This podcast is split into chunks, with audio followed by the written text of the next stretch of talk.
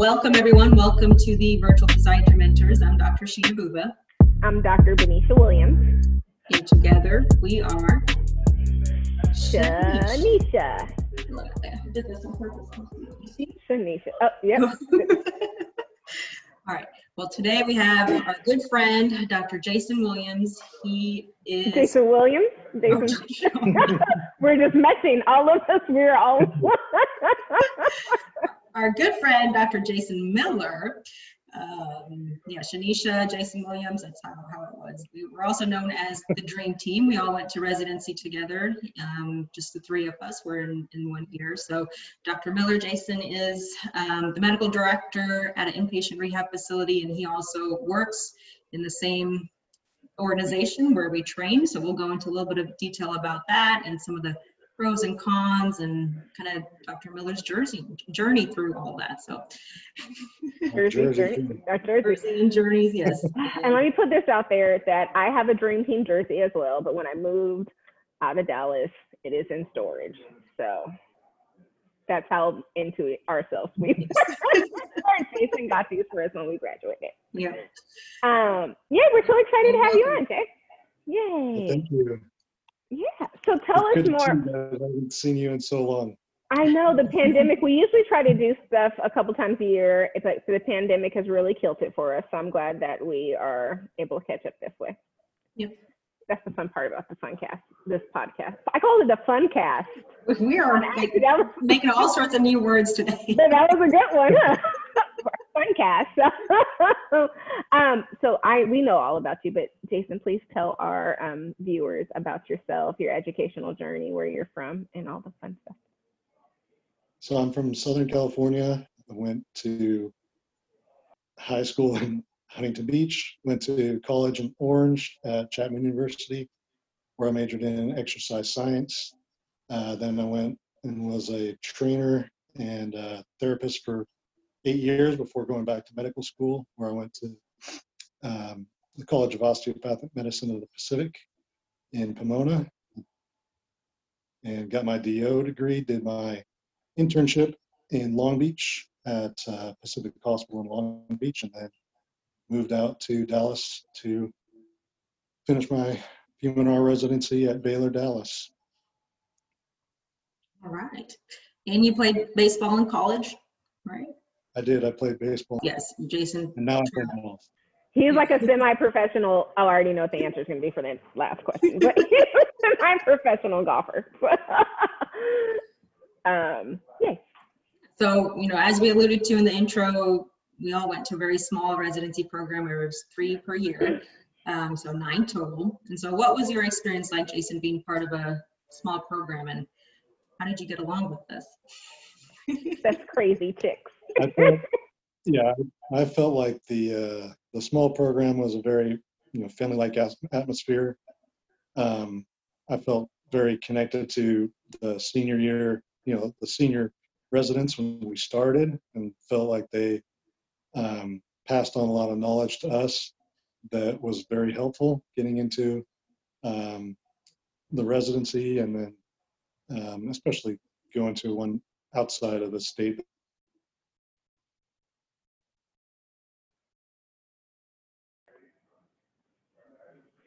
Audio issues.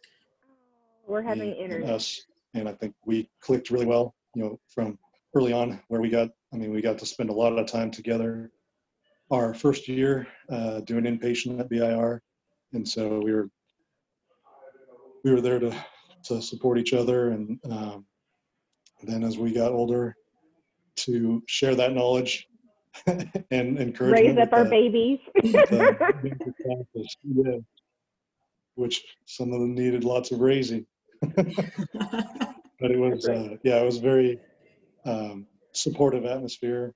And and even the doctors it being a relatively small uh, staff that we trained with too you know they were all very invested in each and every one of us. Because they could be you know with only nine residents. So i felt like that was it was good for you know for all of us and uh, them encouraging us in our separate paths that we would take, you know, but they knew which, you know, what we liked and what uh, we would excel at and try to help us do do that, you know, to the best of our ability. For sure, there's no slacking off in a small program.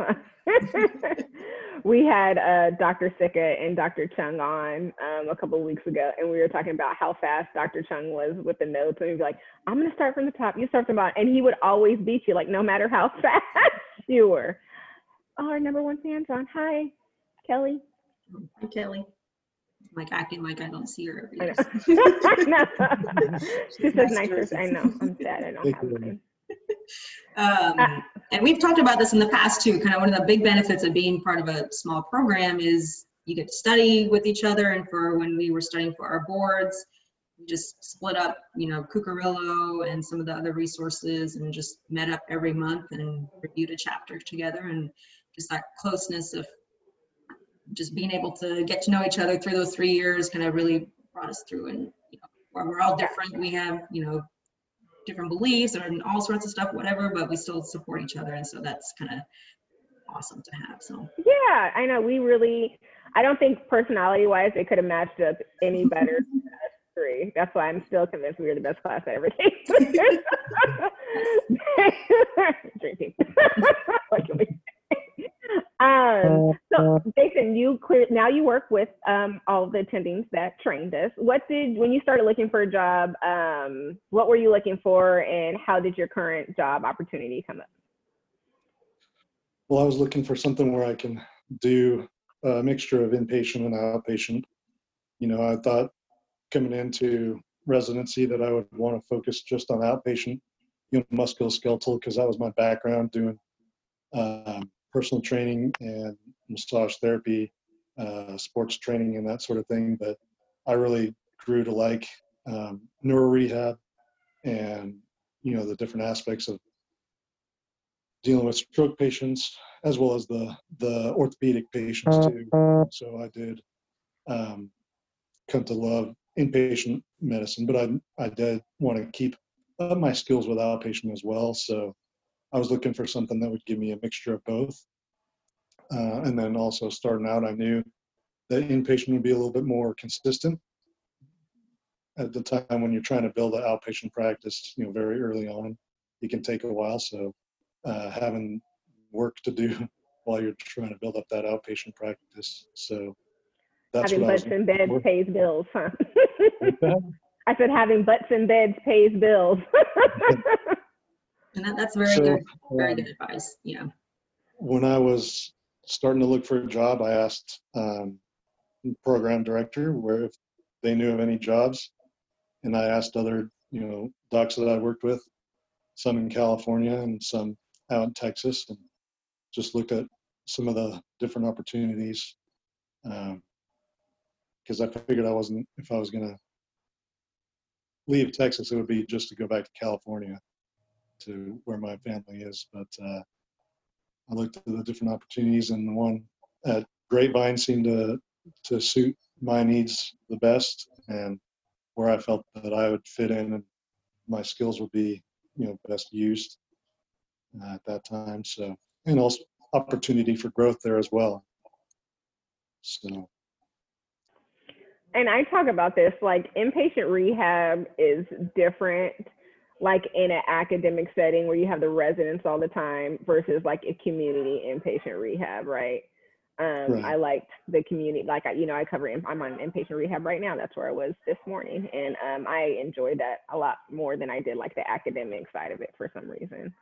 Um, but maybe it was because I was in residency, and that probably made a difference. when you get paid to do, do that, you tend to enjoy things a lot better.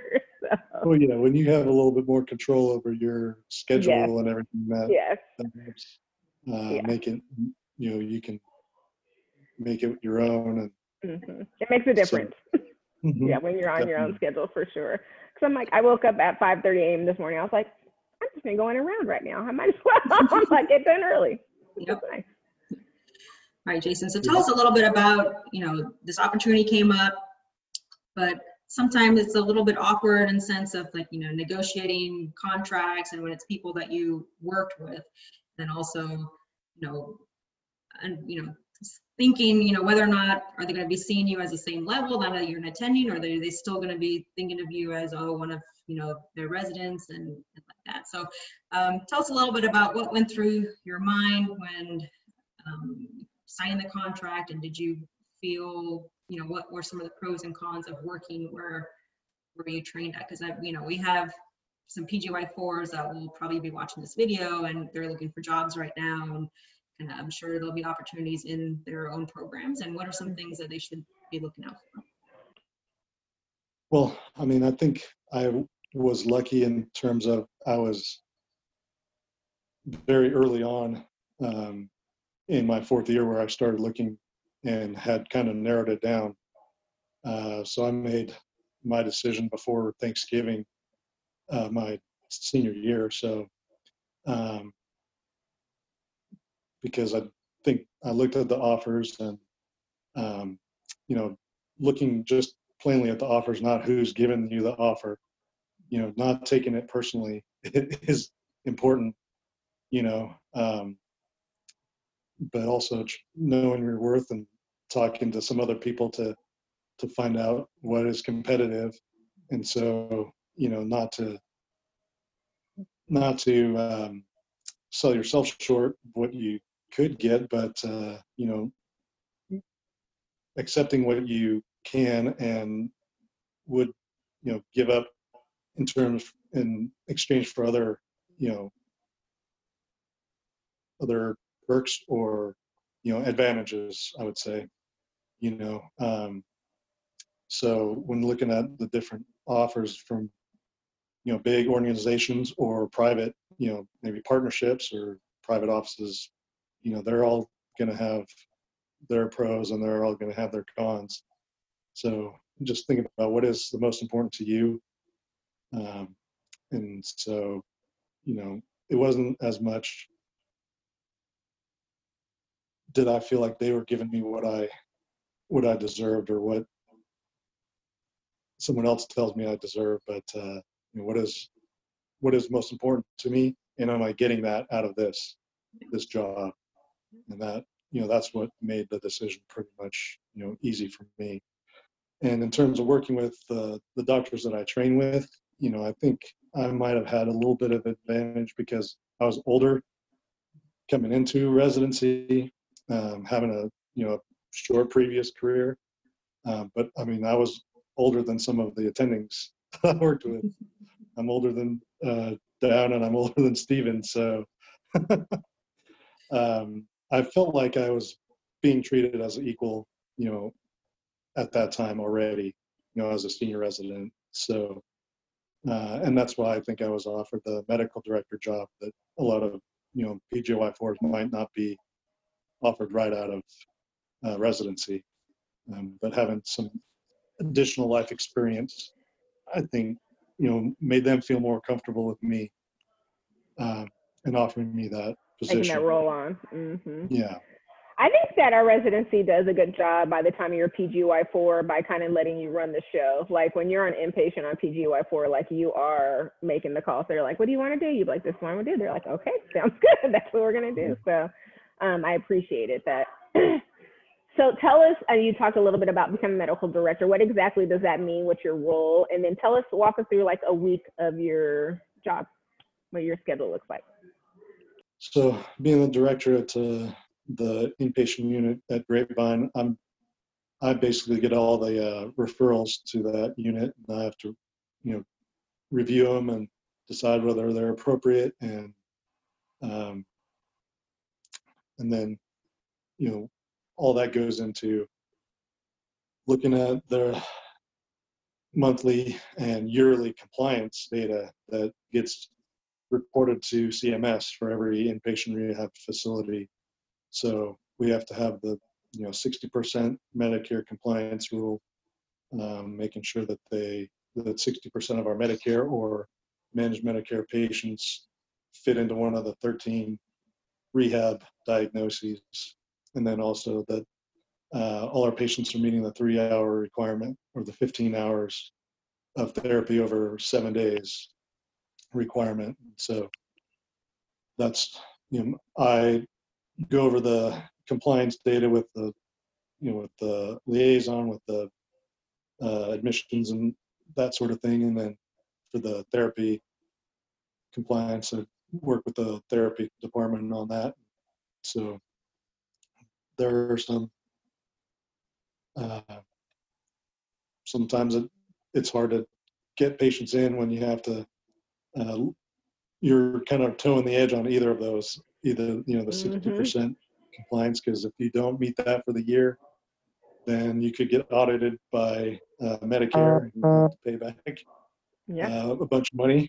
Uh, and the same thing with the, the three hour compliance rule. If they don't feel like you're taking appropriate patients that can do that, that are getting all the therapy that they're that the facility is getting paid for, then uh, you might have to pay back a bunch of money to Medicare. Um, And and So I we- want to kind of just just chime in for some of our audience members and why physiatrists are so key at that because it is our job to kind of look at a person's when you have a referral to inpatient rehab to review it and seeing if a person is appropriate because a lot of people are like oh why not just take anyone?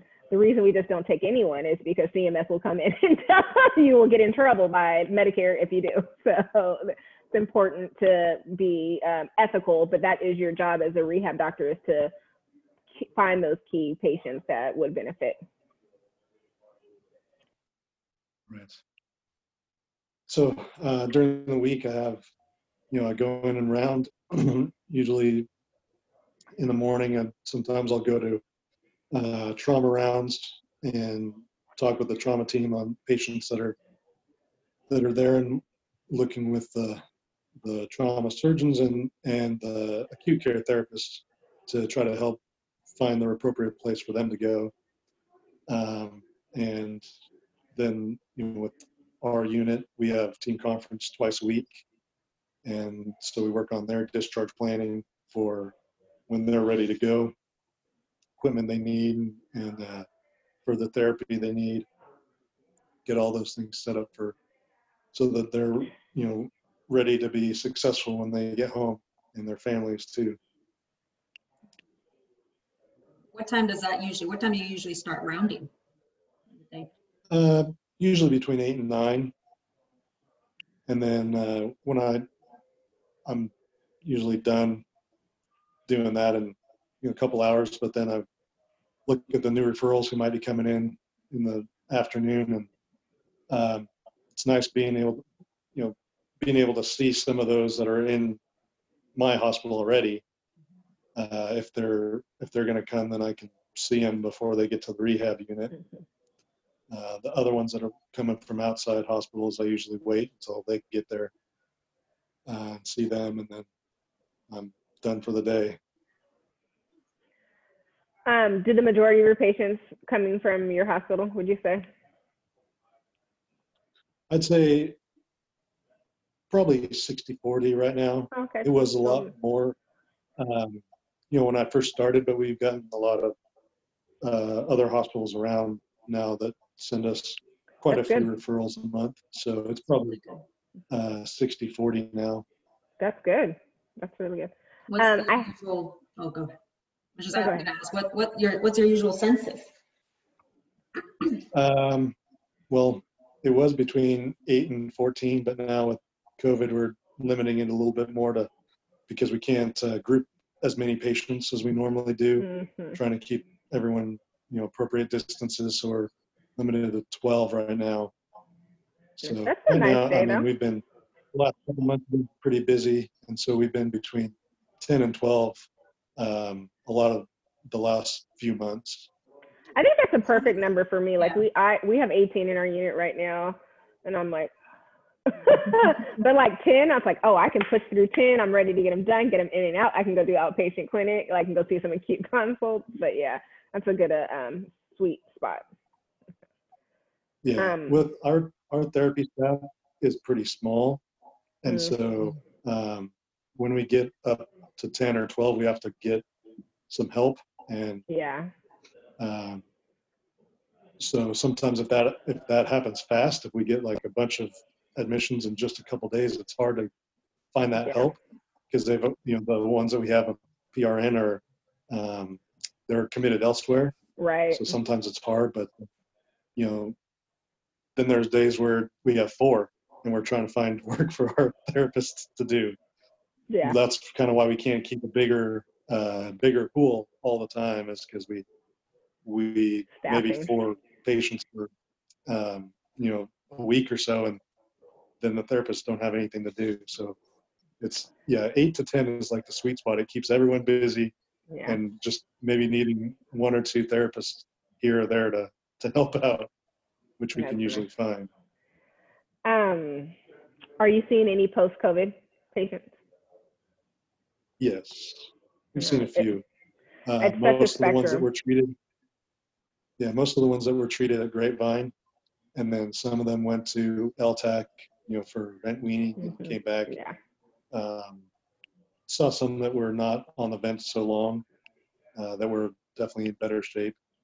Um, but you know, a lot of things that they're going to have going on for a while after recovering when they had severe illness like those ones did.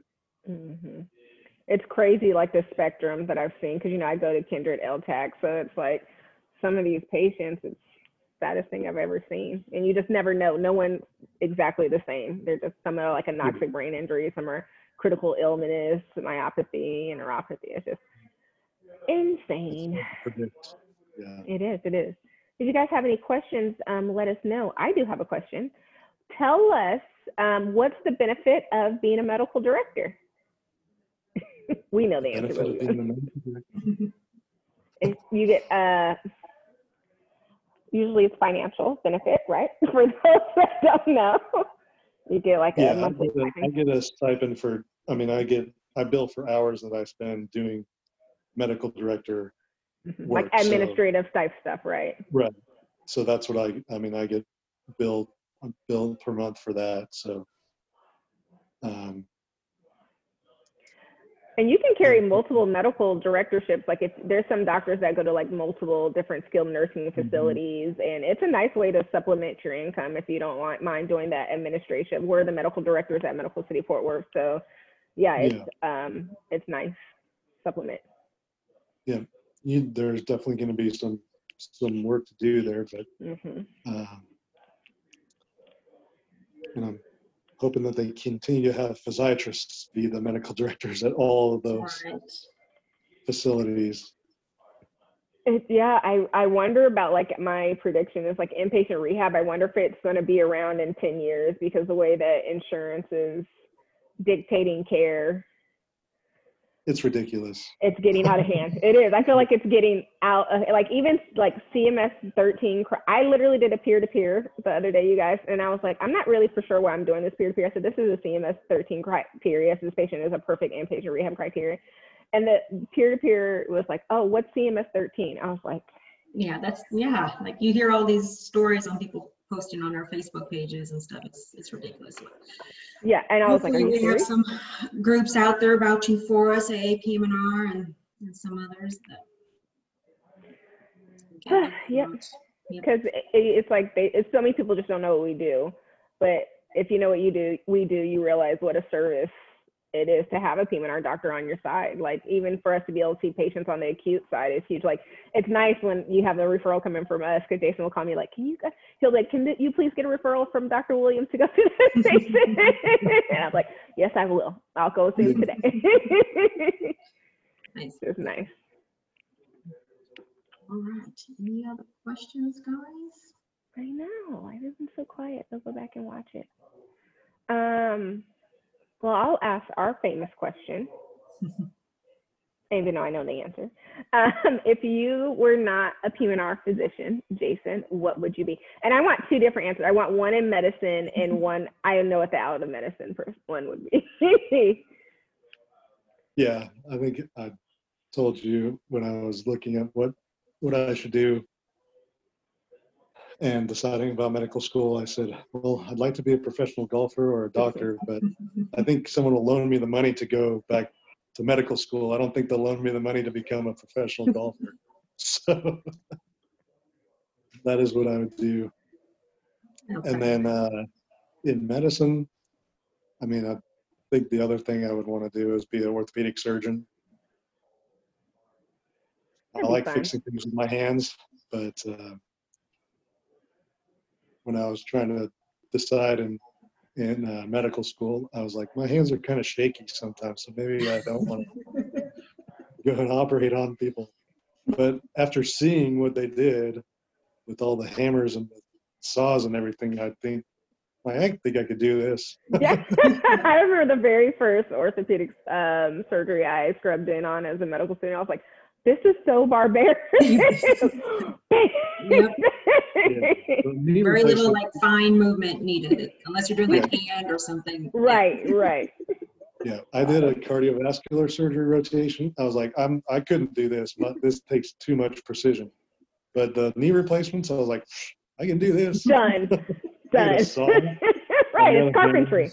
Yeah, you're a carpenter. Yeah, perfect. That is so funny. But. I like re- rehabbing them after they uh, have that done. I think the lifestyle is a little bit better too. Right, that's cool. perk. Yay, it is. Anything else we're Um.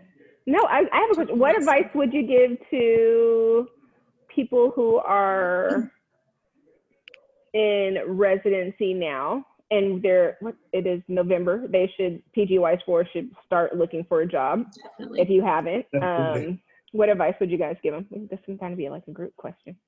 Start if you haven't. Number one.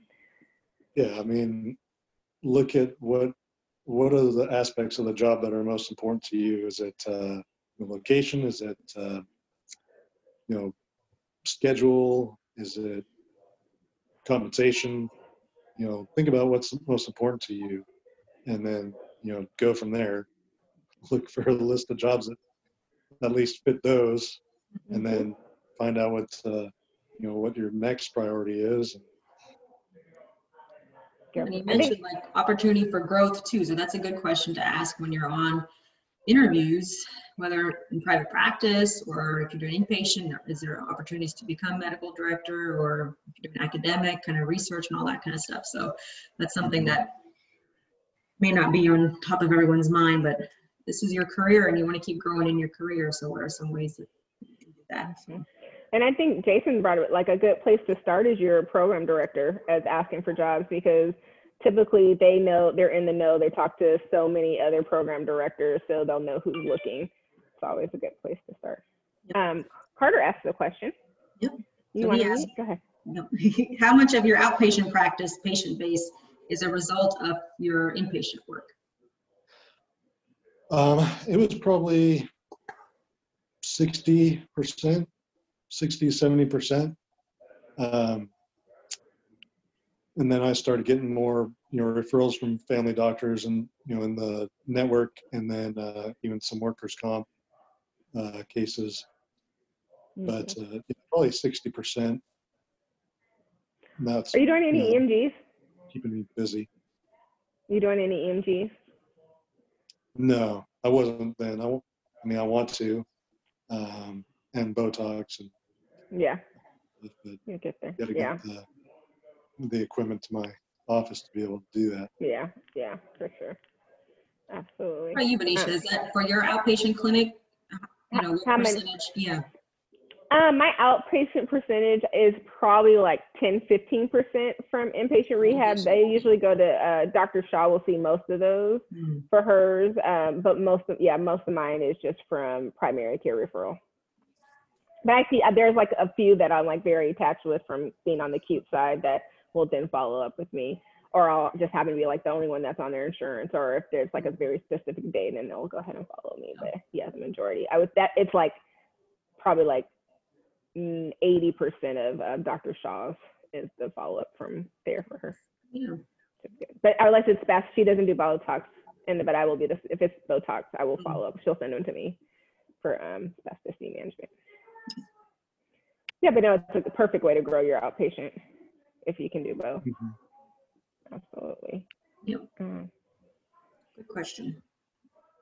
Ooh, we got it. They're rolling in. What do you wish that other medical specialties knew about the field of PM&R in regards to helping their patients? Send them to us before you send it to surgery. Sorry, Hands what did you down. We just don't, we don't just write Norco scripts. Yeah, yes. Send to us before you send to any kind of orthopedic surgeon or, yeah, let us try to get Yeah, them we're the experts in function and quality of life. Those are the two things that we stress out all Yeah. the time. And we try and get patients better when possible without surgery or with, you know, just using more conservative options. So, And surgeons actually prefer it. Like, we had a conversation with two a neurosurgeon um, recently on our podcast, and like when they know when they have a patient coming from us, they are having surgery. like everything is teed up. They've done everything they've needed to to tee them up. So yes, give um, the patient a chance because surgery should be the last option, not the first. and learning how to say our name and what PMR stands for. It's not pain management in rehab. It's It's not plenty of money in rehab Yeah. and relaxation.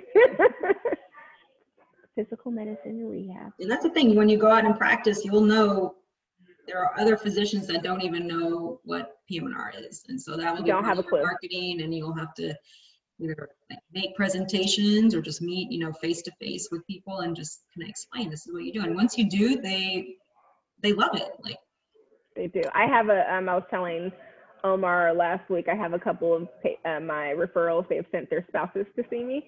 I was like, oh, that's such a good feeling. I was like, oh, they trust me with their family. Exactly. That's how you build your practice. That Yeah. they'll start friends of friends and family Mhm. members and yeah.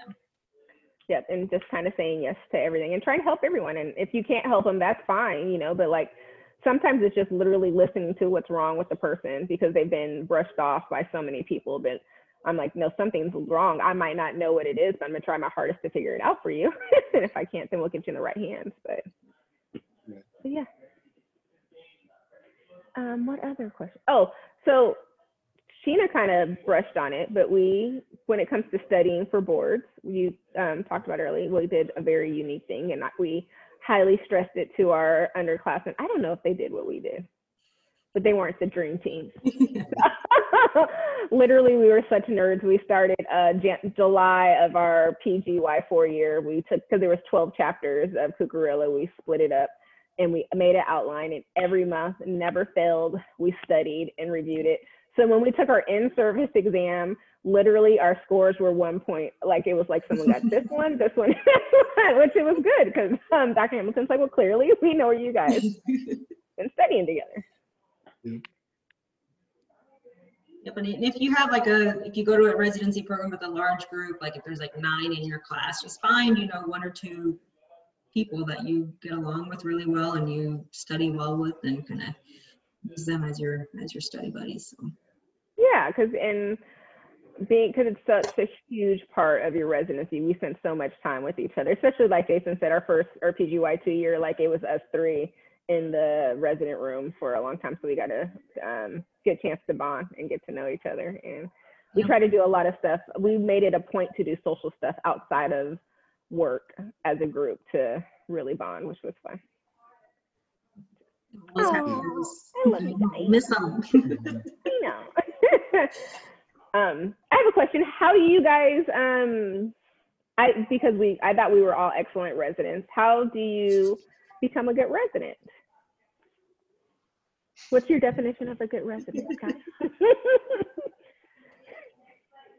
Someone who shows up, works well together, is a team player, you know, all like the, it sounds trite and trivial, but you would be surprised that, that, People that not always, that doesn't always happen. And then just, um, you know, knowing, and sometimes like in spinal cord injury, brain injury, you'll know maybe like a day ahead of what kind of patient is coming in. So kind of reading up on that. Um, you know, it's a brain injury and they're like minimally conscious, kind of going through, you know, what that means and the different levels and kind of just being able to show you're attending that, you know, you're interested. And even though that's not something you may want to do, it's still, you know, part of your residency and part of being a PMR physician and kind of. Yeah. When it comes to getting recs and once you graduate from residency, you're not done with the program. Dr. Hamilton always tells us that you will always need her for She always jobs or you know credentialing. Things will come up, so you don't ever want to burn bridges with the people you worked with in residency. Mhm. Yeah, I think you hit a huge one. Be on time. Like just show up on time. Didactics, yes. Because you can't do any of the other stuff if you're not there. Yes, yes, or be ahead of time is even better. If you can get there before you're attending, that looks even better. But don't be there after that. that will piss them off. Be prepared. Yeah, like Sheena said, read up, you know, so you know either about your patients or about, you know, a condition that some one of them has so that you know about it and can offer some knowledge. And uh yeah always always be learning. Um, be willing to accept criticism you know not acting like you know everything already because you clearly don't. That's why you're in the residency to learn Right. some more um, Yeah. but yeah being humble enough to accept criticism and and uh, you know but uh, you know if you do know if you read about it offering what you do know and uh, sharing sharing the knowledge both with your fellow residents and with your attending so you can discuss it and you know if you're trying to do what's best for your patient you know your attendings are not going to be um, you know they're not going to be upset about that if you disagree with them um, or offer another alternative solution Yep. What's up, Justin Gasper? He just said hi. um, and I think being a team player, you said that earlier, but there's been plenty of times. So when we took call at BIR on the weekends, the resident would be responsible for the mission. There's been times where we had 11 missions in one day or in a weekend. And these two have, we've been like, I'll send me, I will write the H&P for you. Like, I let me know if I need to come in and help you. So if you're a team player, like you treat people how you want to be treated. There's going to be a time you're going to be need need help, so just make sure you're able to offer that help. And I also think like when you're residency, residency is not fun. like it's fun, but like you're there to learn. So there's to be times where you're not going to like it, but that's just part of being in residency, right? And we're P&R residents, so it's not like we're pushing 150 hours a week. So let's be honest, like we were there maybe 40 hours, we work in 40 hour weeks.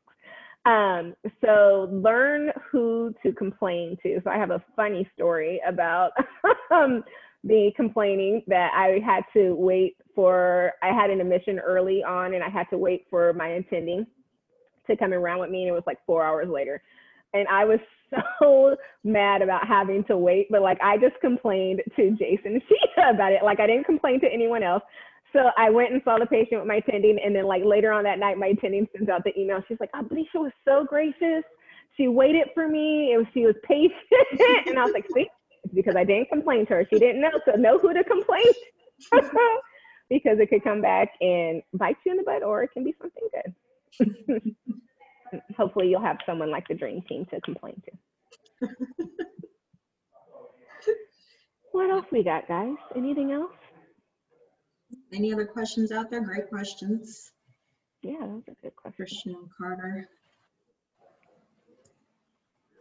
Well, I guess we'll um get ready to wrap it up then, huh? Wrap it up, yeah.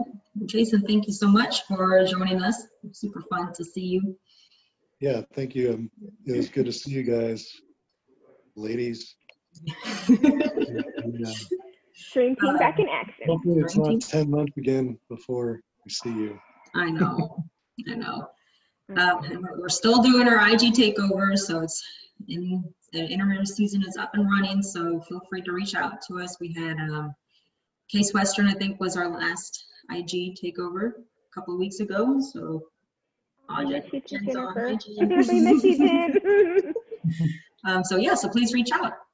hmm Yeah, and we'll be still posting daily content, but we are taking a break next week. Um, but we'll be back on November 22nd. We have Dr. Marina, who practices PM&R and palliative care. So that will be interesting to hear about because that is another option to get fellowship trained in out of physiatry. So we'll see you guys um, in two weeks. Bye.